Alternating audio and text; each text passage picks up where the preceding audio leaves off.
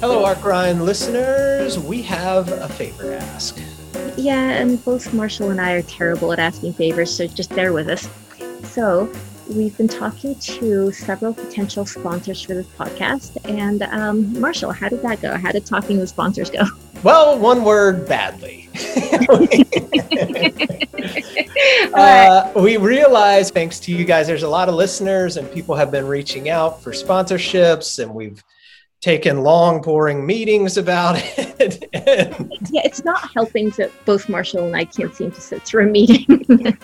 No, and we realize that we don't want to foist that on the audience, essentially. So our ask is a little help from you guys. Dina, how would that work? Here's what I'm thinking. There's a lot of you guys listening. All of us occasionally have either fancy coffee or get fancy drinks at bars. If you go to PayPal and type in at Art Grind Podcast, you can donate some money if you want, which we will use to pay our editor and pay our producer. Or better yet, you could subscribe for something like ten dollars a month, which would be the price of two fancy cups of coffee or a fancy drink at a bar. A, we would be hugely grateful. B, we would release more episodes. I feel like you guys are a real patient audience, and we appreciate that. We we understand we're not consistent. We, we're not slick as other podcasts. And now we're thinking, hey, a little bit of money to help pay a couple of people to get this out a little more frequently could be a help. I mean, honestly, we're going to do it one way or the other, but it could help us a lot. It'll still be the sloppy uh, show that you guys apparently love because there's a lot of listeners. But hey, maybe it'll be less sloppy if there's money. I guess we are doing it one way or the other. Okay, so guys, know that if you choose to completely ignore this and donate nothing, we will still come out with an episode approximately twice a month. If you do this, it's at Art Grind Podcast on PayPal. We'll be hugely grateful.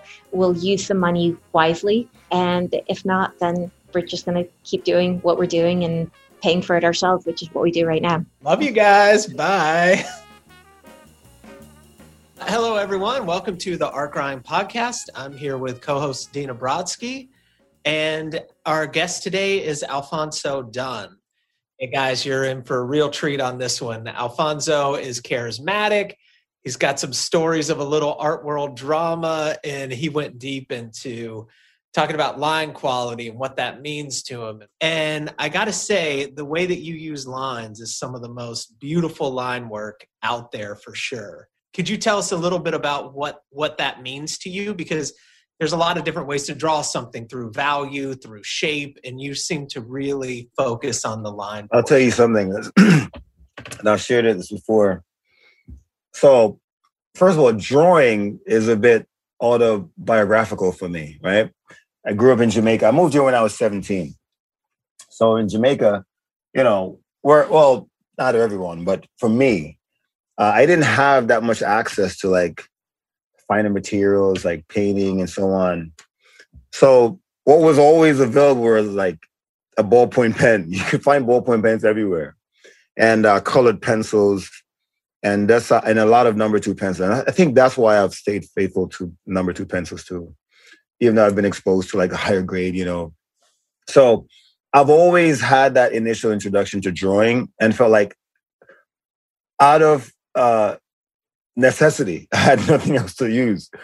So uh, that actually initiated my interest in drawing. Like, like essentially, like, you know what, if this is what I have, I'll just explore it as much as I can in as much depth as I can. And I used to go to the, um, to the libraries and like seek out all the draw. Like, I feel like I have Uh, a copy, whether digitally or in print, of every drawing book that ever existed, you know. Um, and uh, that's how I actually started in drawing. And I think I just fell in love with it because I realized it was so in-depth and there's so much, so much to it. And I felt like line is so central to all the other elements. It's so primal, it's so raw, and it's so complex because you can use line to imitate, you can use line to create shapes, uh, value. You can use it to basically imitate all the other elements other than color, you know? So I felt like, man, I have everything I need here, you know?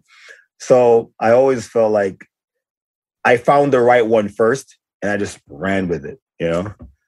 Yeah, so it's, it's always been something I just I just stuck to. And I feel like I have to be loyal to it because it's, you know, I kind of felt like if I should venture out, it's like I'm cheating, you know? Like, you come on, you know, we gave you the start. You're going to, you know?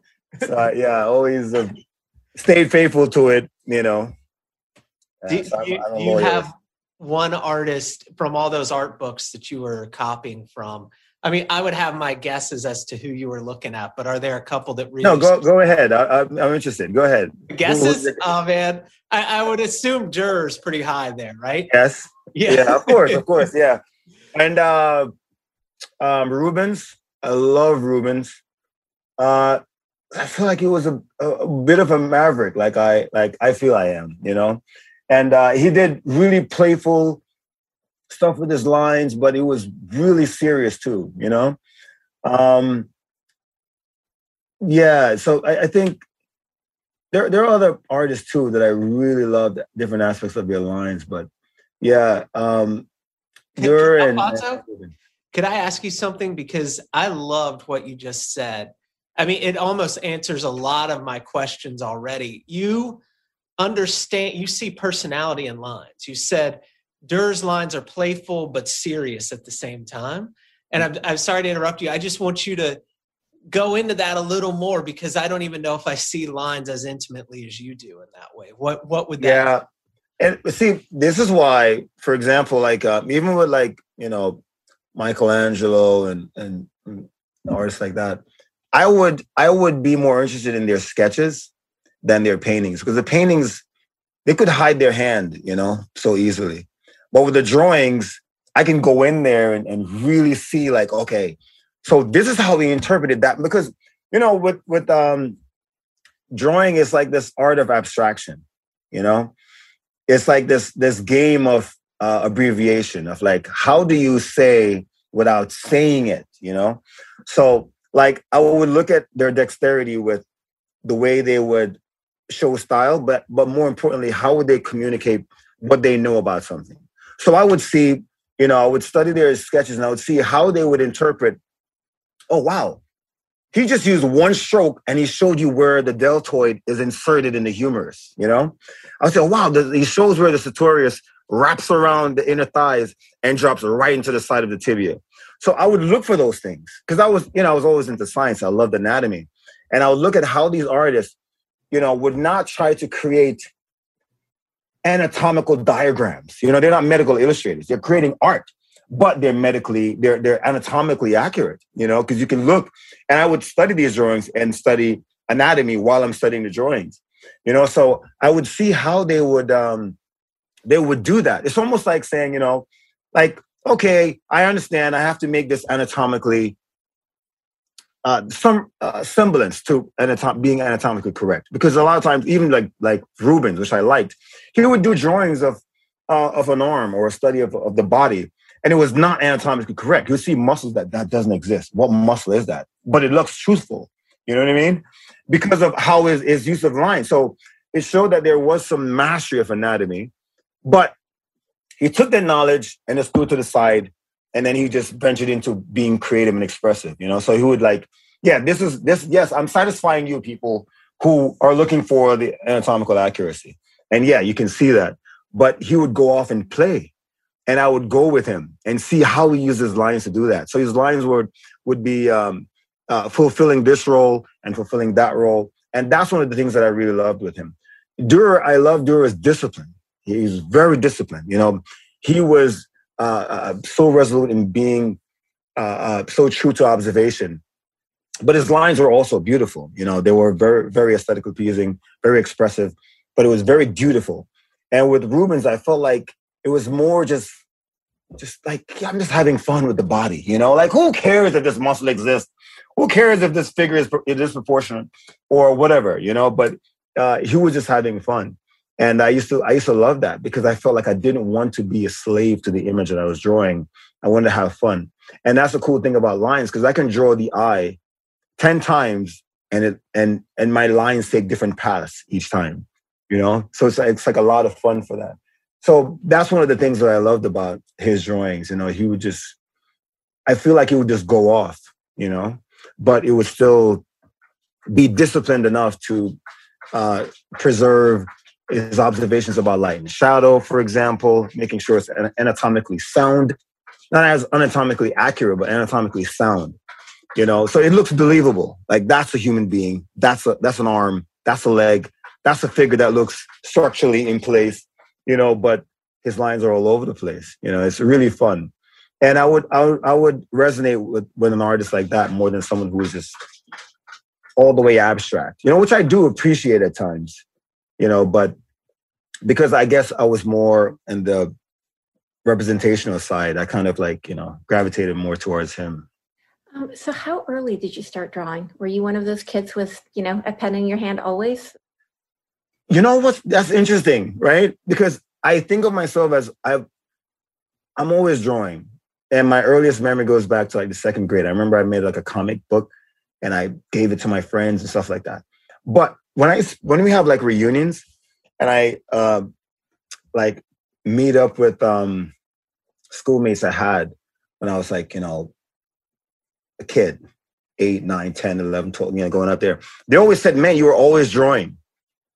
I'm like, really? And like they tell me memories that I have like, yeah, you were like always drawing, da da da da da da. And I'm like, man, I guess I was. Because I have like a, a portfolio of like drawings I had um, since I was like a kid. And I'm like, man, I drew a lot, a lot, a lot, a lot, you know? I feel like it would scare people how much I drew. And I feel like, um, I remember when I was at, at um, the Academy, Dina, and um, I think it was Sabin Howard. Um, and he said to me, Alfonso, you have such a facility. I never forgot that, you know? And I felt like, I was like, eh, not really. It's just, it's just like what you said about the, the painting the birds and how that, I think you'll, to me, how I interpret it is, is if you have, you have memorized that process. So it, it seems easier to you, but it's because you've internalized that process. I've been going through it so many times. Just like I've drawn the figure so many times. And so it's after a while, you start skipping certain steps. It's like when you're driving and you pass like, well, I don't know if it's happened to you, but I've gone through like, you know, four or five lights and I'm like, whoa, when did I go through that one? So I stopped at the red light, you know, like you don't know how you actually stop, but your brain just takes over certain things subconsciously and it frees your mind to do other things, you know? So I feel like the discipline and uh, the work ethic I had kind of like take takes care of certain things that most people would have to think about. So I, that, you know, I don't have to remain conscious about everything anymore. Certain things just, you know, like people would say, oh, how do you choose your lines? And I really don't know, you know, because that's so far gone in the subconscious. The subconscious takes care of that now. Like now I'll pass that. And that's what instruction does that I find exciting. I, I get a chance to go back and on try to unlearn and pretend as if I didn't know. You know what I mean? Yeah. Do you see him as like a puzzle? Like, uh, so, so you've, I've seen you draw like a lot of things, but like say an eye, for instance, each eye you draw, is it, is it a puzzle to find quicker pathways or more expressive lines? Quicker? Quicker, no, because I because time doesn't exist to me when I'm drawing, you know?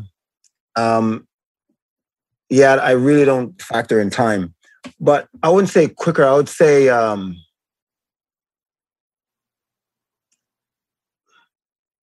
lines that lines that can fulfill as many different functions as possible, you know? So for example, like when I draw with line, line, as just like I was sharing with you, line can account for value, it can account for texture, it can account for form, it can account for outline and contour, um, and it can it account for expression, and it and account for just aesthetically pleasing. A line can just look pretty, you know, regardless of what it does. So sometimes I would um, try, like say for example, I'm drawing like the eyelid, you know, I would try to find a line that that captures the mass, the weight of the eyelid, that captures the form of the eyelid, and also adheres to light and shadow, and also is pleasing to look at. You know, I like pretty lines. So I would try to, that's that's the thing. And, and a line, you can have a space, and a line can take an infinite amount of paths through that space. So it's like trying to go against, um, so for example, if if like, uh, if uh, a form is, is uh, cylindrical, right? Uh, you can you can go uh, cross-sectional, you can go longitudinal, you can go transverse, you can go across. And I would experiment with all these different types of lines and see different feelings, you know? And sometimes I would go against what's intuitive and see what happens, even though it makes me very uncomfortable. So I, I, I do those things when I'm, when I'm, so it's not a matter of speed necessarily. It's just like trying to capture as many things as possible with the minimal amount of lines.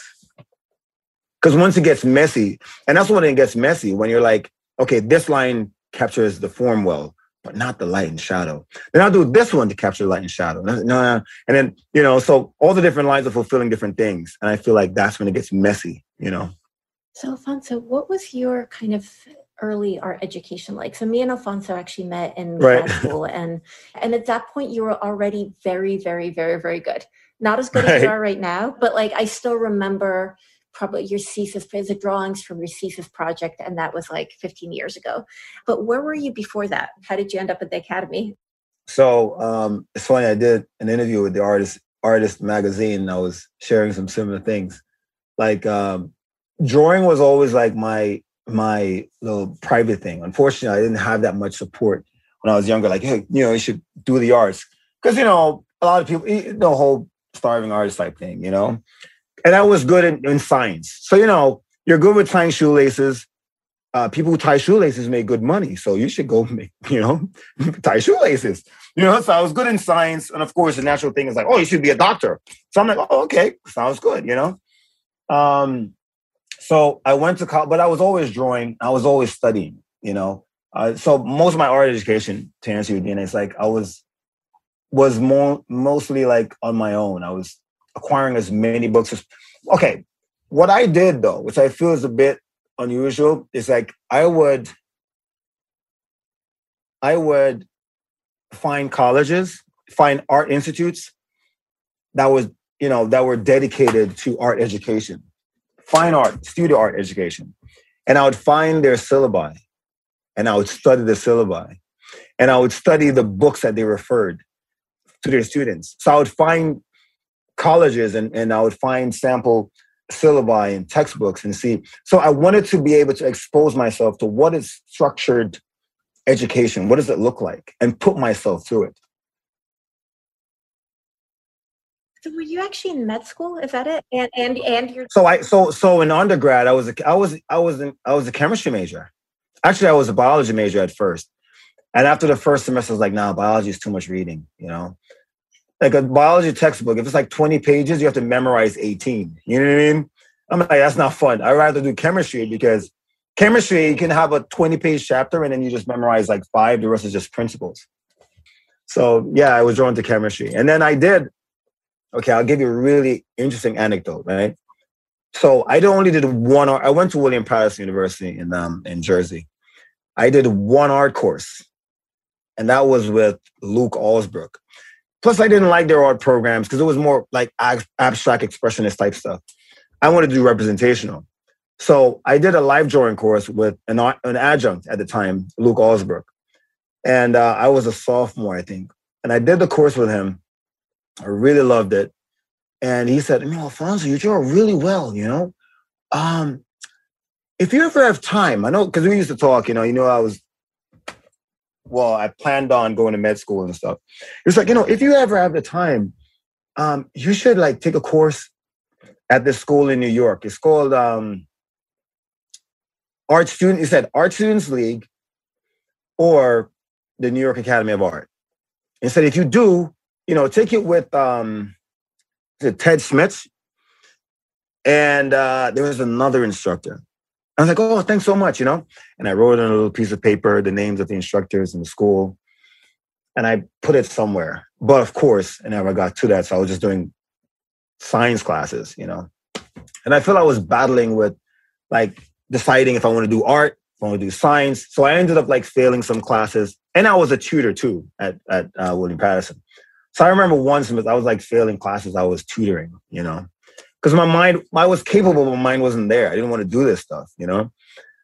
So um, I eventually just got to the point where I graduated, and I was like, you know, after going through a whole bunch of things, because I even went to the military at one point.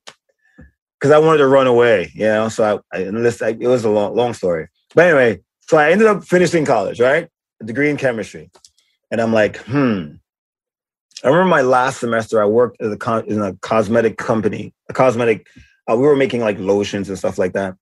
So I was like, you know what? I like this. I could either get an M B A, get a master's in cosmetic um, science, or an M B A, combine that with my chemistry undergrad, or law school. I was even thinking about law school. My mind was all over the place, but definitely not med school. And then I was like, well, art, what about art? You know, like, but I love art. But at that point, I, I'd really not think about like doing that because I had undergrad in chemistry. How am I going to go art school, grad school without an undergrad in art, you know? So I'm like, you know what? Fuck it.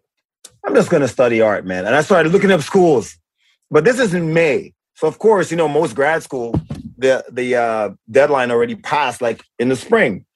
So I'm looking, looking, looking, looking, looking. I'm looking S V A. I'm looking at all these schools, Parsons and whatnot. And then I saw New York Academy of Art. You know, they had a deadline to June fourth. This was like May twenty-second, two thousand four.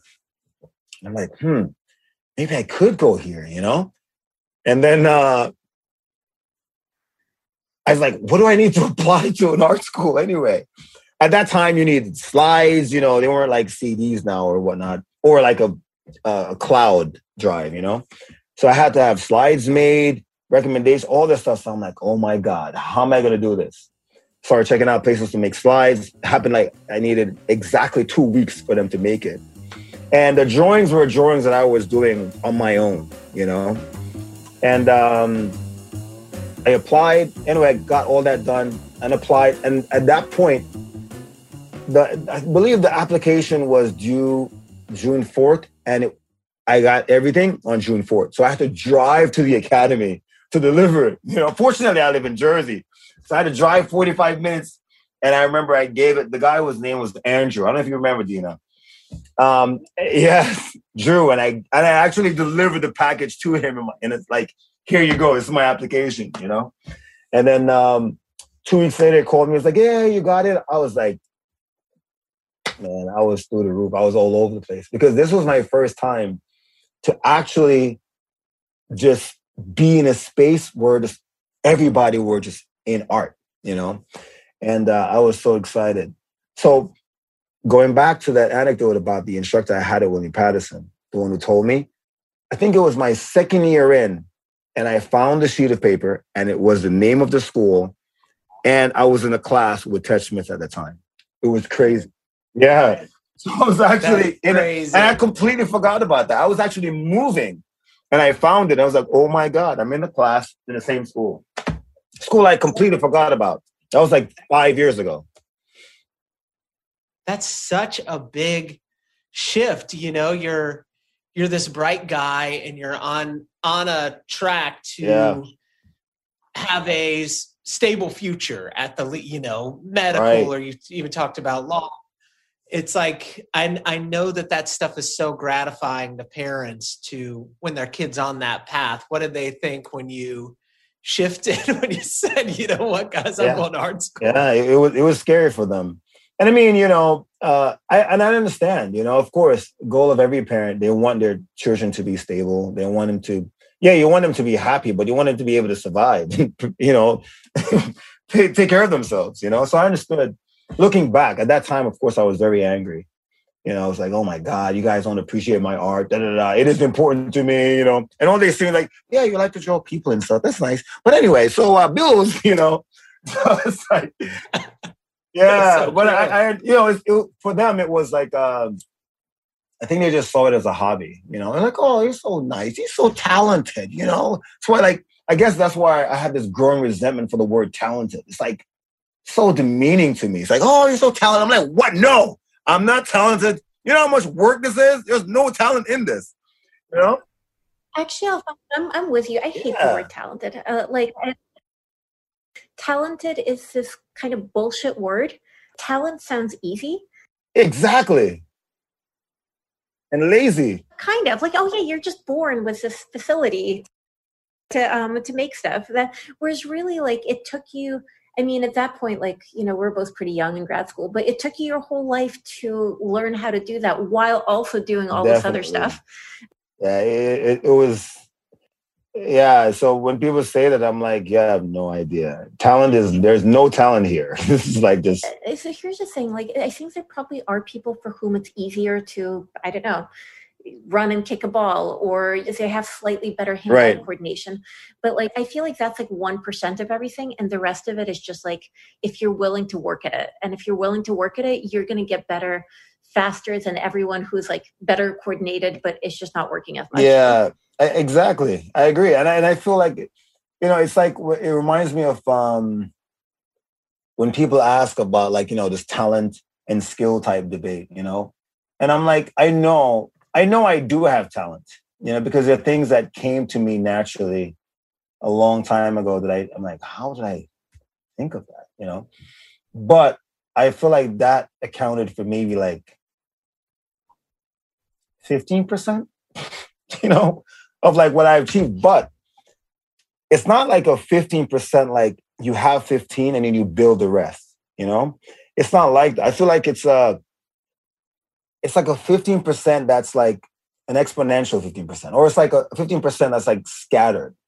Like, it's like, for example, you do work on this, and then the talent would be the thing that makes me think like, how could I challenge this? You know, I feel like that's perhaps the advantage I have, you know, where I can extend on something or build on something or analyze something a bit further than, you know, the average person would. But I also feel like the more you know, the more you know. You know what I mean? So by studying, it amplifies your studying and your, your ability to perceive and see. Because there are a lot of things I see now, and it's from, it, it comes from what I know or what I discovered that enables. So I, I don't I don't know. I, I know there is some talent, but I you know a lot of it was just crazy hard work. Do you think it's also intelligence, like? The way you talked about Rubens' lines and Dürer's lines, there's a lot of intelligence in what you were saying and the way that you think about things. And that seems developed or just natural to you. And I think it, it lends itself to a curiosity to dig deep. And I, I think that's so much, oftentimes talent is like, oh, you represent something well. It looks like the thing or whatever. But there's something deep going on with you that's able to see personality in line, yeah, you know? That, yeah, I, I guess, I guess, yeah, you hit a word there, curiosity, because I've always been very, very, very, very curious. You know, as I say, curiosity killed the cat. I've been, I've been, I've had some close encounters because of my curiosity. I wanted to know too much. I'm like, oh, crap. Sorry, sorry. I, like, I, I, I wish I could unsee this, you know? But um, yeah, my curiosity, though, I've always had this very penetrating sense of inquiry. Like I wanted to know, I, I wanted to, I wanted to, like, you know, as they say, Einstein said, like, you can know things simple, but not too simple. I wanted to know it too simple. So sometimes I'd confuse myself because of how simple it was. And I'm like, oh, wait, I reconstruct it. Like, okay, okay, let's start here. You know, so I'd always want to like break things apart and uh, to its simplest elements.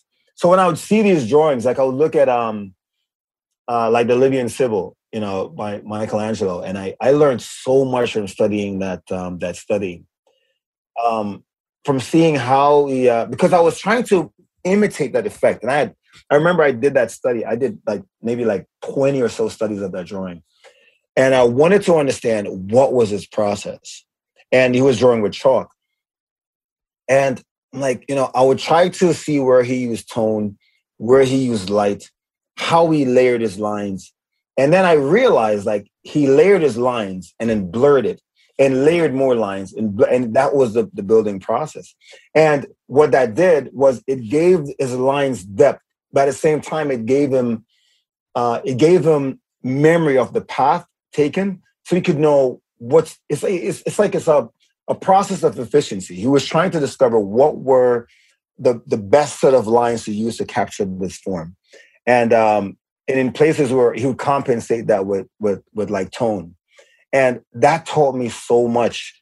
And um, I, re- I remember like attributing that to my curiosity, because I didn't stop with just watching, the, looking at the drawing and copying it. I wanted to know, I wanted to really understand what were his first set of lines. Like, what lines did he start with? Did he even start with it? You know, did it? And I would look at other un, unfinished part of the drawing, and, I would, and I'd realize that in the finished drawing, that part was not there. So what did he do with that? Or what was the purpose of that? And then I started breaking that down, you know, and when I, and I felt like I discovered it, I was like, I, I remember I was just running all over the place. I got it, you know?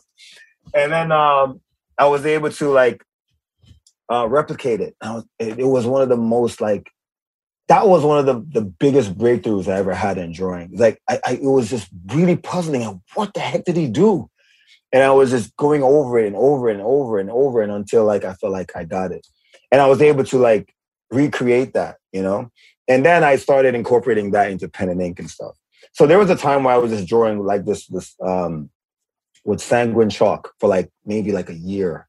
Just all, that's all I did. Because it was just so exciting to make this discovery, you know? And then I had to just continue my process and evolve from that. But I, I guess, you know, going back to what you said about the curiosity thing, like that, that's really a big part of it. I've always wanted to like know like what exactly was that? And I, and I guess I attribute that to science too, because science is like that.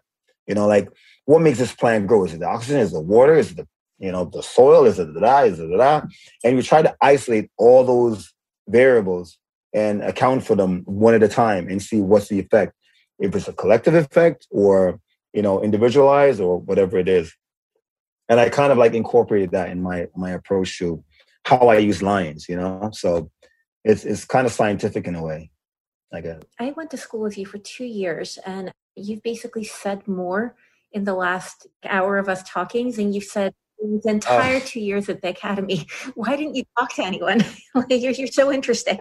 Mind you, I didn't talk to that many people either, but I feel like you talk to people even yeah, less yeah. than I did. Because I, I feel like I'm I, I'm I'm an introvert by spirit, you know. Like, you know, I love people. You know, I, I love people. I love the, the energy and fellowship, but I, I love my own space. You know, I love like delving in.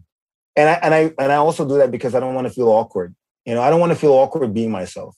So I just be my, by myself, do myself, you know, I just do me while I'm by myself. So I can delve deep without feeling like, you know, oh my God, you're going too far, you know?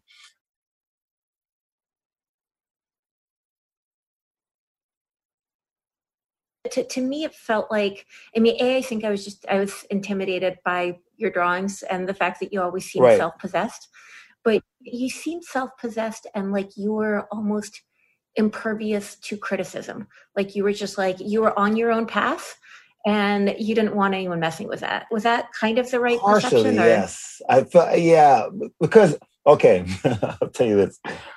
I remember, uh, I forgot what drawing class I was in. I felt like I wanted to re, re, reconstruct the program and make it my way. And I didn't have the power to. Because I, you know, okay, I remember I was in a drawing class and they gave us a handout. And, uh, and I was like, wow, here? I saw diagram from Richet's anatomy book, copied and pasted in there. Goldberg anatomy book, copied and pasted in there. I felt like it was lazy, and it was a big turn up from um, Arthur Thompson's book, copied and pasted. Because I, I was, you know, I did so much self-study. So I was so familiar with like most of the prominent art instruction books out there.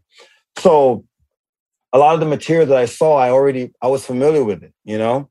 And uh, I, I felt like, man, like, I'm, come on, like, give me something, you know what I mean? And I felt I felt a bit frustrated with that to some extent. I wanted I wanted some um, sense of originality, you know. I mean, there were amazingly gifted people, or I don't like that word either. Proficient, proficient people. You know, they were proficient at what they did, like, excellent, you know. And um, I wanted someone to translate some of the burning questions I had. Because I, you know, I read some of the books from very good authors, and they were, I, I felt like they were having conversations with me, and I was having conversations with them, you know. So when I came here, I feel like my expectations were a bit too high at times, and because of that, I was like, you know, yeah, I guess I'm just studying on my own also here, you know. So I kind of felt like that, but I feel I may have cheated myself in not opening up as a, a bit more, um, because I realized, like, you know, at the end of the day, we're all students and we're all, you know, learning this thing together, you know. And some of the instructors were also learning too, you know. So, um, and and it, and it, then it get it, I afterwards, you know, in retrospect, I realized, like, you know, it's a bit different, like with, um, like in secondary education, you know, teachers are trained to teach, you know, and um, graduate um, and undergrad sometimes, instructors aren't sometimes taught to teach. You know, you you have an M F A, okay, you have a P H D, okay, teacher's class, you know. So many instructors are really not the best instructors. They're not the best teachers, but they know their stuff. And I can sense sometimes when people know their stuff, but they, it's hard for them to translate that. And uh, I've I've always tried to be a student of teaching and a student of learning. And um, sometimes I can see where people know stuff and they would not. It was it's challenging for them to translate that over. And I felt like that in some in some of my classes. You know, what were some of the burning questions you had that weren't answered? Like, okay, another anecdote, right? So when I was in undergrad, I was working. I was working on my my my port my first portrait drawing book. I haven't published it yet. It's like that's two thousand four, right? Because this pen and ink thing just came out of nowhere. I guess we'll get to that. Um, so I was working on a portrait drawing book. Now, again, back to my curiosity, I wanted to really understand the skeletal structure of the head, skulls, and so on. So I remember when I used to, I used to work in a in a lab. We used to make like um, prototypes for like lotions, hand cream, stuff like that. So whenever I had downtime, I would be on my computer looking up, um, trying to understand the, the skeletal makeup of the head. So I would study like forensic anthropology, um, like when they find remains, how do they identify what race or group the person belonged to? And I'd realize that, okay, so there are certain anatomical details like nasal, um, the nasal bone, structure of the nasal bone, prognatism, the, the projection of the, the dental arches, the maxilla, the certain shapes that they can look at and say, okay, this person is most likely da da da. So I would study those things, and I was while I was at work, right? Because I couldn't contain myself. You know, I was at work, but I'm still like, you know, looking up stuff on my book. So I remember I was calling to the office once, and I was like, ah, Alfonso, uh, you know, it's very concerning to us. You know, we've been see that you've been looking up stuff. You know, because I mean, can you imagine? You're in a, a, a chemical company, right? You're supposed to be looking up like ingredients for lotions and stuff. And this kid is looking up like skeletal remains and identify like what? So, you know, we need to have a talk with Alfonso. So, you know, uh, my boss, fortunately, she knew that I was into art, but then I had to explain like, yeah, I'm working on this art instruction book. Blah, blah, blah. And they were like, oh, okay, well, uh, tone it down a bit, buddy, you know? So, It was, it was, I, I can imagine, you know, it was really scary. So I mentioned that to say, when I was at the academy, I remember um, I wanted to find instructors that was that in tuned with skeletal structure. And I remember the first time I was in um, it's an Echo Shake. I'm not, I don't remember what class it was, but they were talking about, they were looking at a model, right? Because we're, we're creating the, the sculpture from the model, and we're We're, we're making um, drawings or studies, anatomical studies. And there was a comment on a drawing of the student by the instructor commenting on something about the skull. And I was like, no, it was, it was, it was so fundamentally off. Like it insulted me, you know, I was like, no, you know, but I, I didn't say anything. Yeah. You know, I just, I was like, okay, let's get my drawing, you know, but I felt like it was. And so those, I wanted to have conversations about those things with someone, you know. And, uh, you know, I felt like, I felt like if, if I can't, if I, I didn't know how to approach challenging that or bring out that discussion or what I, I understood, you know? And, um, I, I just, you know, so those are some of the things I wanted to, I wanted to just like study under someone. That's what I wanted to do, you know, like someone who really was in tune, and I would be able to just go back and forth. So I was hungry for that. And I, and I also feel like maybe what I was doing was, was maybe um, imposing expectations of what I, an undergrad student would have wanted from, you know, and I feel like because I didn't have the undergrad education in art, maybe I came with all those expectations and I imposed it on, you know, a bit unfairly on the academy. Maybe that's what I did, you know, but it, it was a wonderful place. And it was two of the best years of my life.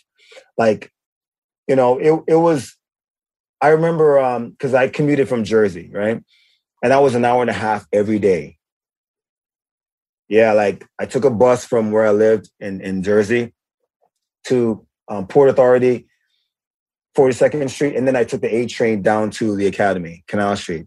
And I did that back and forth. You know, it was an hour and a half every day.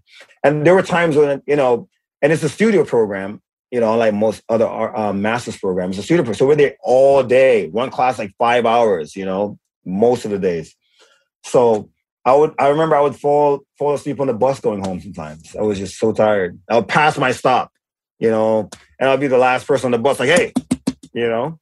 so, but yeah, I feel like that, those are some of the things that I wanted. And maybe I just, you know, kind of like misplaced some of those expectations on the academy because I was expecting so much because I was exposed to so much through study, my study, you know, and I was like, at the academy. So, because I, I even remember going into the library and I saw like, I was like, oh, I have that book. Oh, I have that book. Oh, I have this book. Oh, I have that book. Oh, I have that book. Oh, that one too. Oh, cool. Oh, I have that book. Oh, so I was on the right track. You know, I used to go through that. Like, oh, cool. You know, like, oh, I have that too. Oh, really? Wow. You know? Yeah, I, I remember um, that experience when I went to the library. I was like, man, this is cool, you know? Because I, I have books that, well, I can't say that here, but books that I, you know, like I had, I, I had to have, put it like that, you know? Like I would stay all day and night in the in the library, and I was like, ah, but I, it's time. Okay, I have to go. But I, how am I gonna go? The book has to come, you know. Yeah, uh, it's hey, they wherever they were from, they ended yeah, up in you know? my hands. So, yeah, I remember returning right books like four years later. And I got everything now. Here you go. Thank you. You know. So, um, what happened to you after the academy? So uh, after the academy, um, then I needed to get a job. So I started teaching chemistry in high school, and actually, I started teaching chemistry uh, in high school, and um, and adjuncting at a community college at the same time. Um. This was yeah, in Jersey, State Community College. And uh, I was teaching at a, the Parsons School District. I was teaching chemistry, and I was teaching at the academy, at the, the community college. So that I did that for a while. And um, but my whole plan was to like ditch that chemistry teaching job. But then I started loving the kids, you know, when I started like, like, because I, you know, I'm a teacher by heart, you know, and I started really enjoying it. Um, enjoying the kids more than teaching, and um, uh, and teaching and the, the college and plus college teaching positions are like hard to get, you know. So um, I was looking into that for a while, and that's what I did until I I was like, I need another outlet, and then I started going on YouTube, and I was like, I started looking at you know at that time YouTube was becoming the thing, and I started seeing videos, and I'm like, oh, I can do that. Oh, I can do that. Really? You know? And, uh, but, but I didn't want to do what everything else, everybody was doing. Right. So I noticed everybody was doing pencil drawing tutorials. I was like, no, nah, I have to do something different, you know? And I thought, well, Hmm. Oh, I could teach pen and ink, you know, cause pen and ink is scary. You know, it's, it's, it's not easy. It's very intimidating. And, uh, Maybe I, yeah, I will do that. And then I just dived into pen and ink as like my thing. So I wanted to make that my niche, you know? And uh, it eventually just grew and grew and grew until like, you know, people were like, oh, you're the pen and ink guy, you know? So it kind of like evolved into that. And that's what, so the book, actually my, my, my two books actually evolved from the content from my channel, you know, because if you look over the, the, the course of the past ten years on my channel, you can actually see my book in my tutorials, you know? So it eventually just, that, so that was like, became my thing outside of like work and, you know, and so on. And plus, for the listener, can we get the the name of the books and the YouTube channels? So yeah, well, find you? my my my my channel is just my namesake, like Alfonso Dunn, um, because I don't, yeah, I didn't know what else to think of, you know. Like, at that time, I was like Alfonso Dunn, you know, Alfonso, that's whatever. And uh, the the book Pen and Ink Drawing: A Simple Guide. So that's the first book, and then I just did the workbook, and you know, and, and I'm so thankful for like the the. YouTube too, because I learned so much, you know, from people and my experience on there. Because I remember I did the first book and people were like, wow, Alfonso, I love this book. Uh, now it's like, I want to practice and I don't know what to practice. I'm like, oh crap. It's a, it's a good point. You know what? I'll just create a workbook. So that's, that's how it evolved. You know, I just created a workbook, you know? So that's, that's eventually, but you know, I all this time I was still working on a on a drawing book. I was working on a portrait drawing book, the one I got in trouble for at my job. And then I just said, like, you know what? Yeah, I want to do a portrait book, but I want to draw. I want to teach drawing, you know? And then I'm like, okay, I just started working on a drawing book. And then I kind of like detoured to do the pen and ink book. And then I started working on my book again. And then I detoured to do the workbook. So now I'm back to, you know, I'm working on the third book, which is my my drawing book. So that's eventually like, that's in a nutshell what I did. I mean, I know at one point um, I had to, when I was working on my first book, right, I was teaching chemistry, but it was so demanding because I had to like, you know, go home, make lesson plans. You're talking about teaching ninety students, you know. Four different, three different, four different chemistry classes. I think three to four different chemistry classes. I was getting like, so I wasn't able to like work on my book. So I was like, I remember I shared with my sister. I was like, you know, I think I'm just going to quit this job because I want a job where I can leave work at work. I go home and it's my time, you know? She was like, yeah, yeah, I agree with you. You know, you should really finish your book, but make sure you get a job first, you know? And one day I was like, ah, the school year started in September, right? Sometime in like November, I was like, I can't, no, I can't, I cannot work on my book because it was getting more involving, more involving. And then I just wrote a resignation letter and I didn't have a job. I was went to the principal's office and was like, uh, here's my resignation letter. And I just, I just gave them my two months notice. And then, you know, a teacher I worked with before, she was the head of H R at the time, and she got wind of the letter. So she was like, Alfonso, I heard that you're leaving us. What's going on? You know, it's like, yeah, I'm working on a book and I need time. You know, I can't, I can't go home and work on my, I'm like grading, grading lesson plans. I can't do this. She's like, okay, how about this? If we give you a position that is like, you know, to work as an instructional assistant, would you stay with us? And then eventually you can go back to teaching. I was like, sure. It's like, yeah, your salary, you lose your salary, of course, you know, da da da, but you still be in the district, you can get your benefits, you have, you know. She's like, okay. And I, and I agreed. And then, so on this, in the January when I was supposed to effectively resign, I rescinded my resignation and I accepted this new position as like an instructional assistant. And that I worked in a special ed program at the time. So that's what I did. And that's how I was able to finish the book on time. Because when I left work, I was able to just go home and, yeah.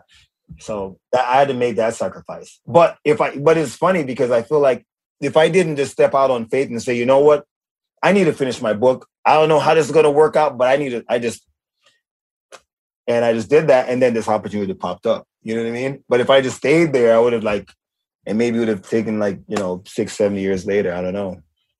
So I was able to get it done like the end of that year, which was like two thousand fifteen. And that's when I published it. So you've been on YouTube for like twenty eleven, twelve. So is that, I mean, I haven't talked to many um, artists with a YouTube channel. Is that profitable? How does that, how does that work? Okay. YouTube has evolved, you know, the time since the time that I've been on there.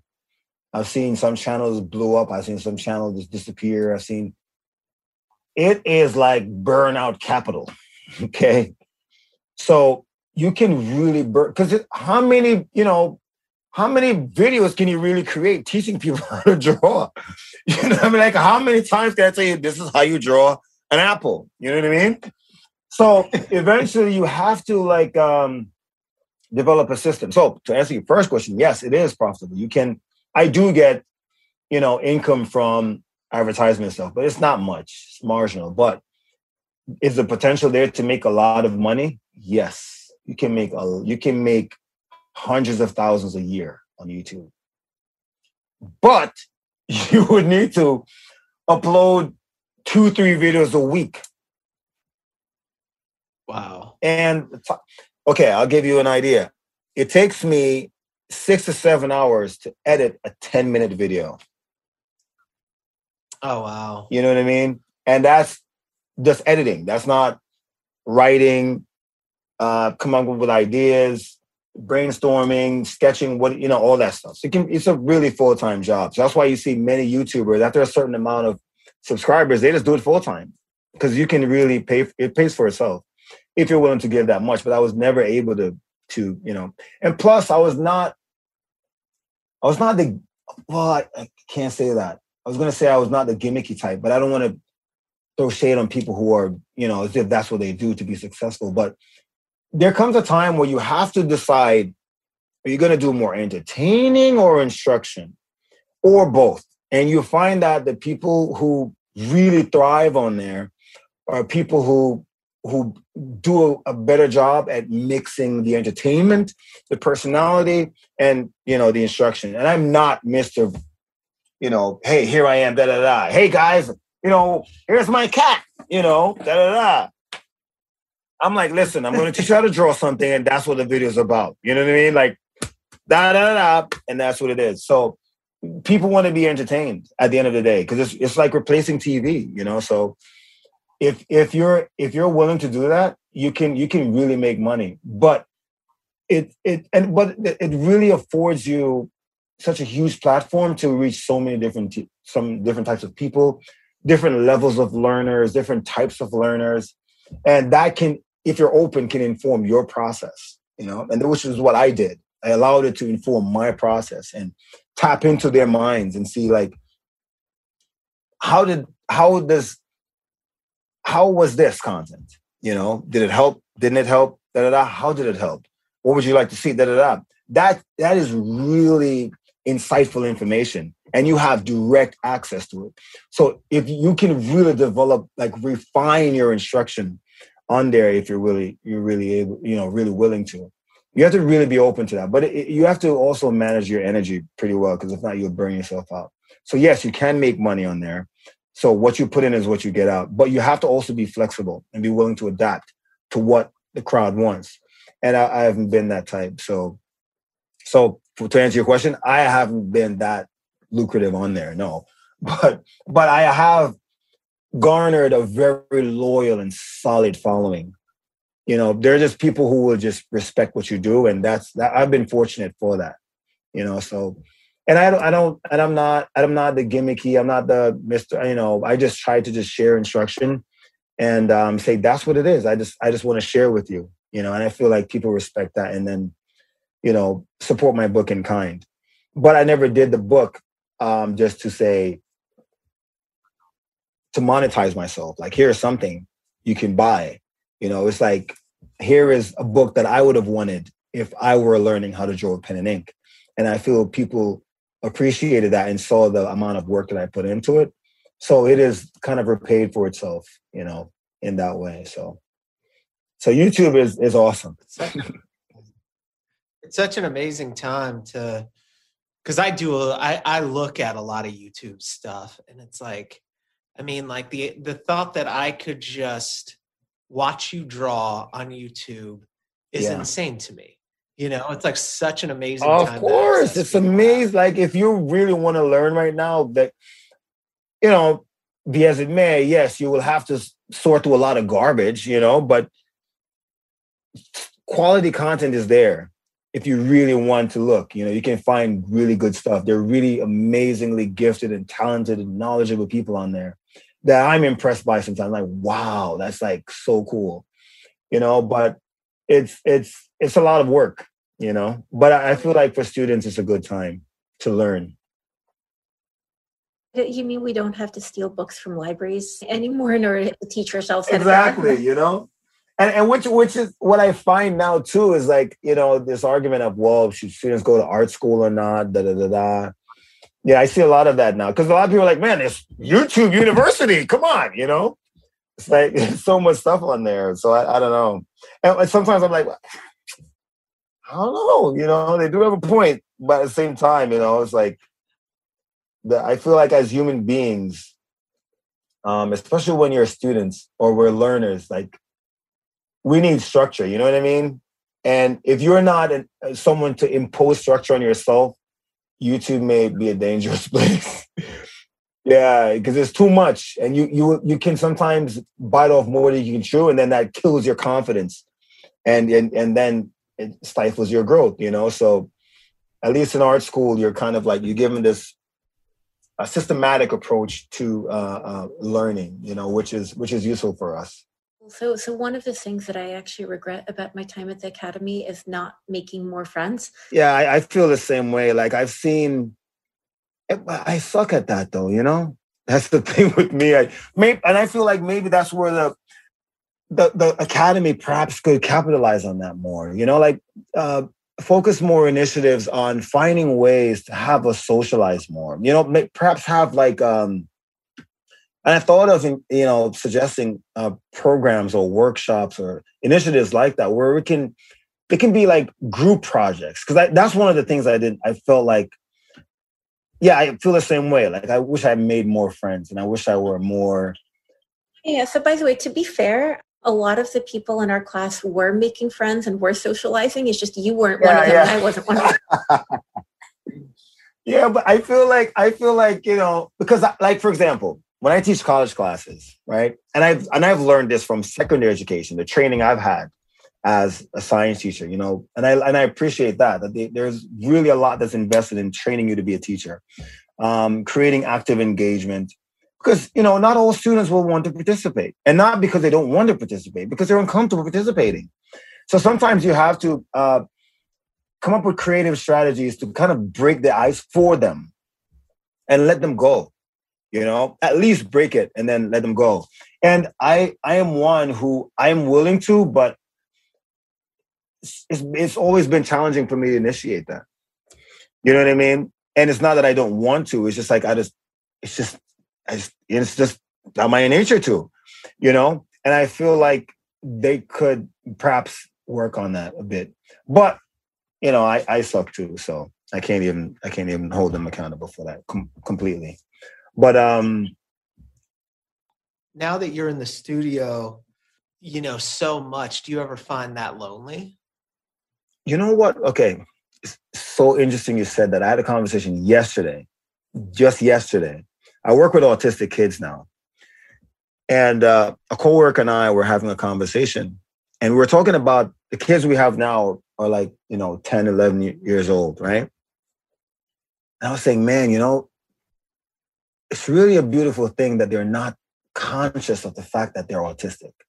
Because then they would feel like, oh, man, you know, nobody's talking to me. They don't give a fuck. You know what I mean? Like, I have a kid. He lives in his, his head most of the time. Talking about Mickey Mouse and stuff like that. He couldn't give a fuck who's his friend, who wants to be his friend. He's happy where he is. You know what I mean? And I'm like, that's cool. You know, because when they get older, there's no social, there's no pressure on them.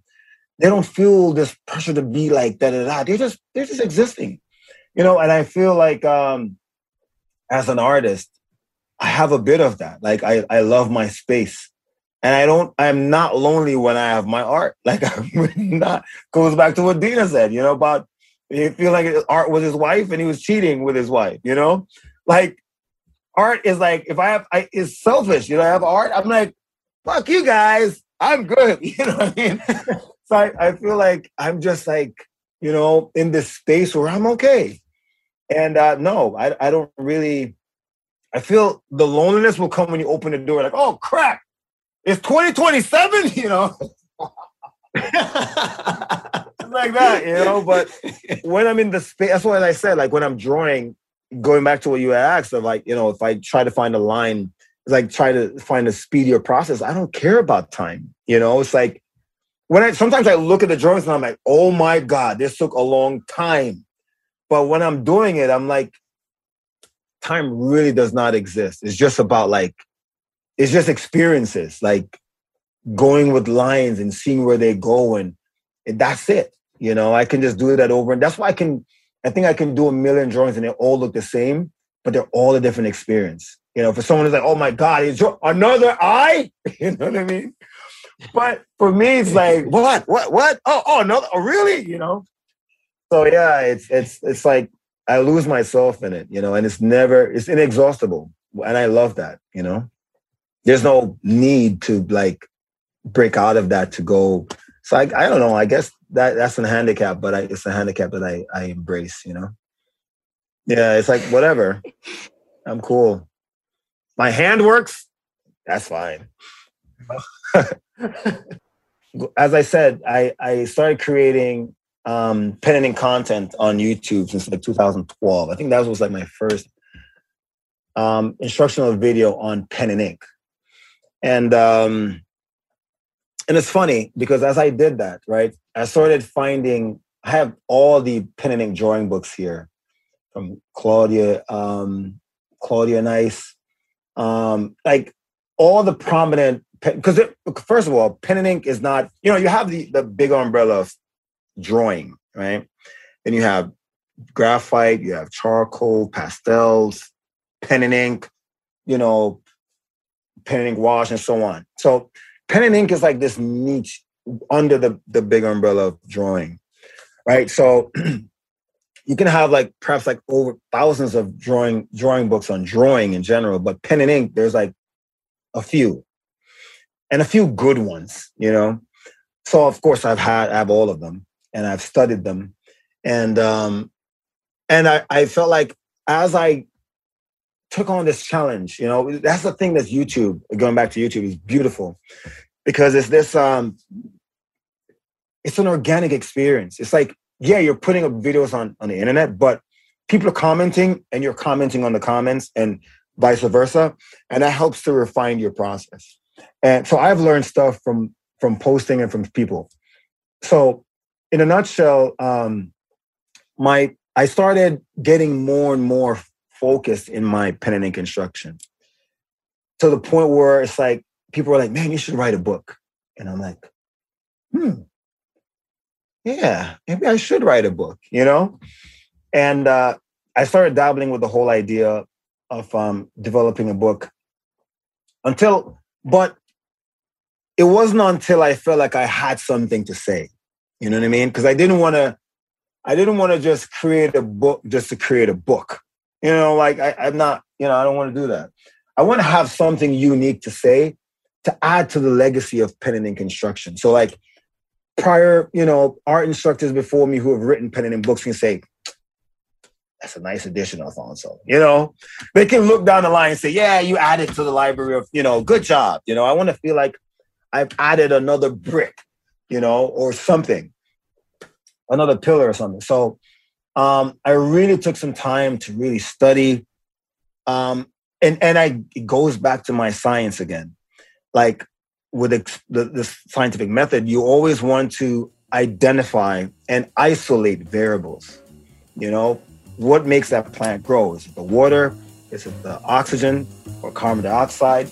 Is it the sunlight? Is it da da da? And then you have to do experiments to to see, you know, quantify the effect of each of those um, variables. So with pen and ink, I was like, this shit is challenging. It's hard, man. And it's intimidating.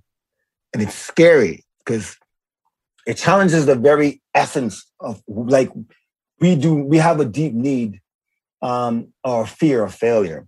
And nothing makes you feel more terrified than drawing with something that is permanent. You know, you draw, you cannot erase the line.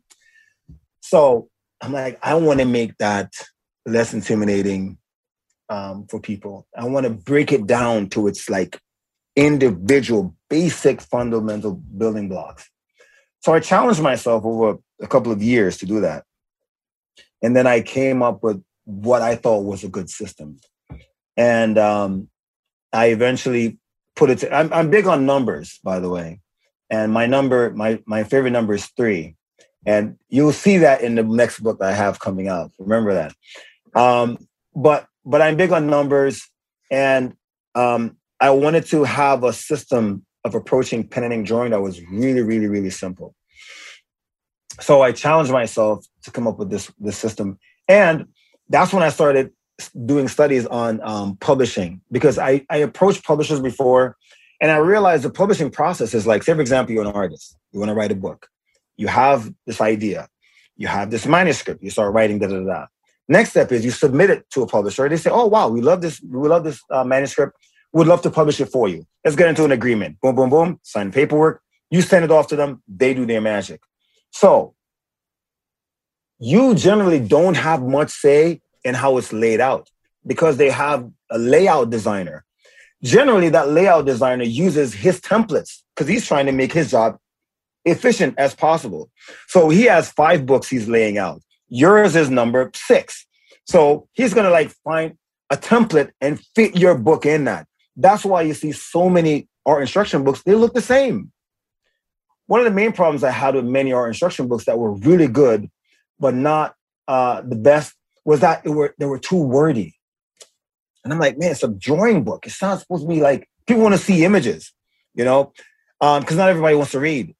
So I purposely said, okay, you know what? I'm going to design my book so it's more image driven. You know, there's small blocks of text and make it as minimal as possible. So I have to, I have to challenge myself now it, to be as concise as possible, to say as much as I can with as little words as possible. And I would have these exercises where I would say, okay, I'm going to say this in one hundred words or less, no more. And my rough draft would be like three hundred words, and I have to chop it all the way down, chop it, chop it. So that gave me a very efficient and concise way to communicate concepts, right? And that's what I did. So, you know, there you go. That's my, my secret to making it simple. So anyway, I, I did this book, and um, oh, I'll tell you a really interesting story really quickly. You know, I have a whole bunch of anecdotes.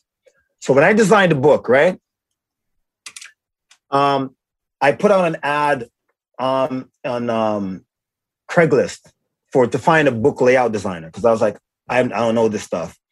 So I had started learning Adobe. At that, at that time, they had um, the desktop publishing apps were Adobe InDesign and PageMaker. PageMaker is obsolete now. Anybody who knows publishing, they'll know about PageMaker. That was what industries used to, to lay out books. PageMaker is gone. Now it's InDesign. Um, so I had to do a course in InDesign to teach myself how to lay out the book because I wanted to do it myself. I didn't want to work with a publisher. I put out an ad on Craigslist asking people, I'm, I'm a self-published, you know, I'm self, um, I'm publishing a book. Is there any, um, someone out there that knows layout InDesign? Started getting a response from people. Yeah, it's going to be four thousand dollars, five thousand dollars. I'm like, whoa, whoa, whoa, whoa, whoa.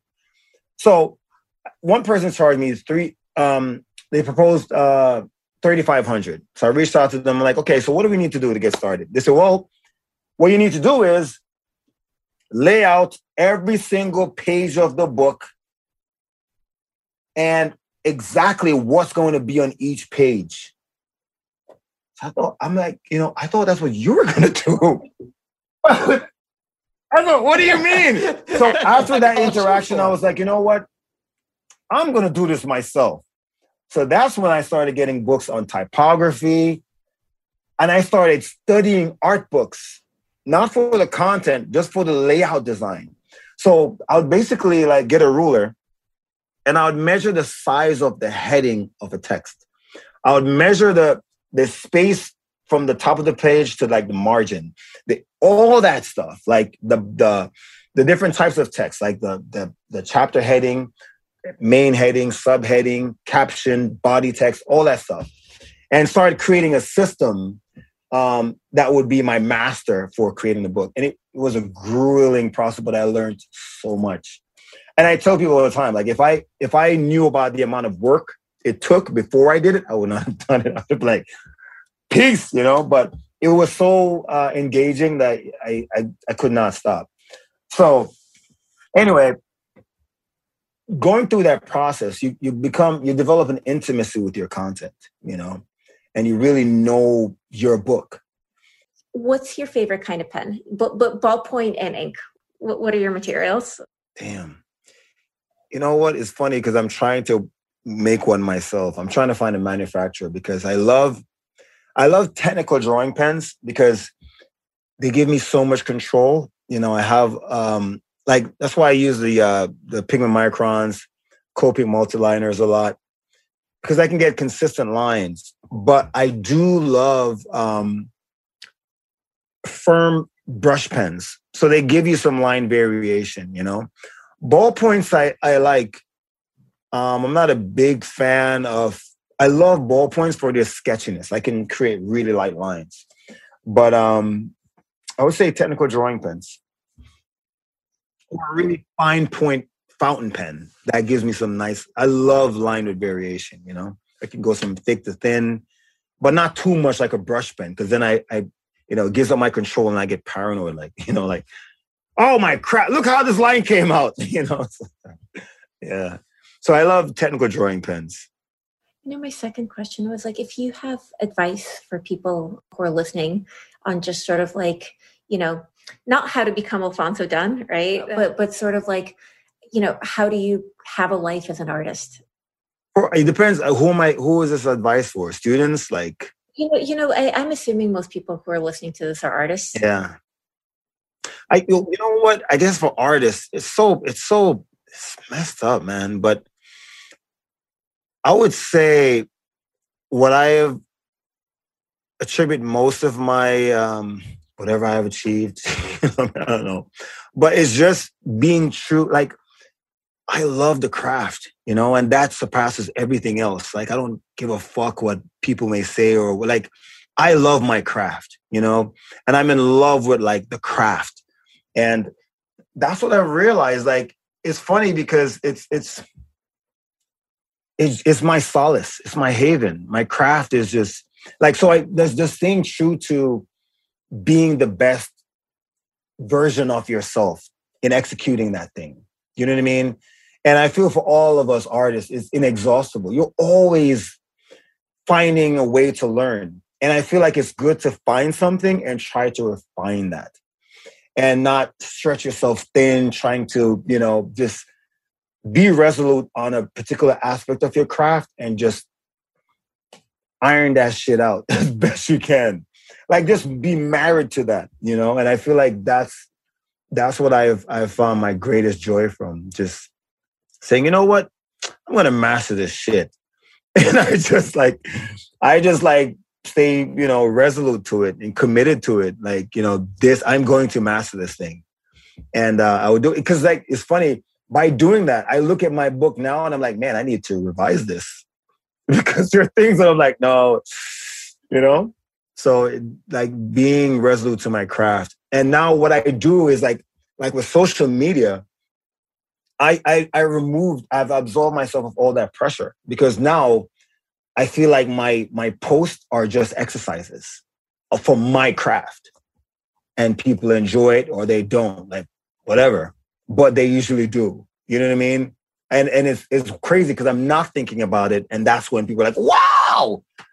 So it's like, stay true to your craft, you know, and just give your energy to that, you know. It, it will repay us. I don't know when or how, but it does.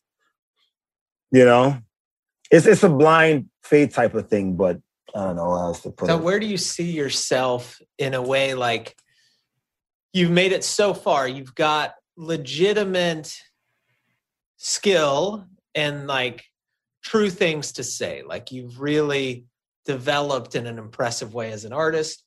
You have a massive following on Instagram. It seems like the YouTube is going well as well. You're writing books. What, where do you see yourself headed now? I what what I want, and I give myself like a two, three year timeline. I want to, I still have I still work with autistic children, and I love it too. But like, I feel like, nah, Alfonso, you can't do this anymore. I need to, this third book, I, it's, I'm, I'm like over the moon excited about it. I wish I could tell you guys about it. I wish I could even tell you what the title is, because the title is already there. Um, vivid in my mind, but I can't, I can't put it out there yet because it's so different. I feel like people will be like, what the hell, you know? And yeah, don't put it out. Someone will steal it. Exactly. So like, It's, it's it's it's like I'm. That's what my my excitement. So right now I'm finishing up my pen and ink drawing course because people have been asking them for that since like six seven years. And um, after I do that, then I'm going to finish up my um, my third book, which was supposed. And it's ironic. It's, I don't know if irony is the word, but I was supposed. It was supposed to be the second book, but my workbook ended up being the second book. And now this is the third book, and it's the it's a book about the number three. So it's really crazy. So I, and I have a lot of those instances where numbers and all that. So that's, I want to be able to get this book done. And I just want to travel and teach for a while. I would love to do that just for a year. Cause I've been getting a lot of, you know, offers for doing workshops and stuff like that. But I want to just finish my third book and just like tour the book, like just do workshops on that. Like there's an artist, I forgot his name, man. And I saved his Instagram somewhere. And this, in his profile, he has like, these little, you know, icons of countries that he has traveled through throughout the year. Oh my God, that's my dream. I'm like, oh, I want to be able to just post like fifty countries. I, you know, that's where I'm going to be for this year. And I just travel and teach. I love interacting oh, with the students. So great. You have, you have so many resources that you've gathered that, that I feel like that would be no problem for you. That's exciting. Yeah, you know, I, I want to do that. So before we go, where, tell uh, tell people where they can find, like, I don't, your books, your workshops, anyone who study with Alfonso Dunn. Yeah, my, my website is currently under um, reconstruction because I when I finish the video course, that's where I'll I'll put it. Um, so yeah, people can find me on Instagram, Alfonso Dunn, or I have a moniker, um, Mister Pen and Ink. I just did that playfully, so a lot of people are like, oh, Alfonso, why do you change your name? You know, it's like no, I just I'm just having fun, you know. Um, so Alfonso Dunn on Instagram, on my YouTube channel. Um, and those are the two main platforms that I, I, I focus posting content on. And I'm, I have my two books, Pen and Ink Drawing: A Simple Guide, and the supplementary workbook to that, to that guide. And I'm working on the, my third book, which is not a pen and ink book. I have like three more pen and ink books to do, but I'm put those on pause because this was my first book that I detoured, deviated from to finish these pen and ink books. So I'm working on my third book, which I'm really, really, really, really excited about. And that, yeah, that's that's pretty much what's going on with me right now. But you know, I, I thanks so much, Dina. You know, from the first moment you you reached out and you were like, I was like, oh my God, you know, it, it was just really, you know, really, really, really cool to kind of reconnect and stuff. So thanks so much, you know, and thanks so much for having me, guys. I really appreciate it. This was great. It was so nice to meet you. Hey, thank you for listening and coming along with us on this long journey. I hope you got some good takeaways from this interview.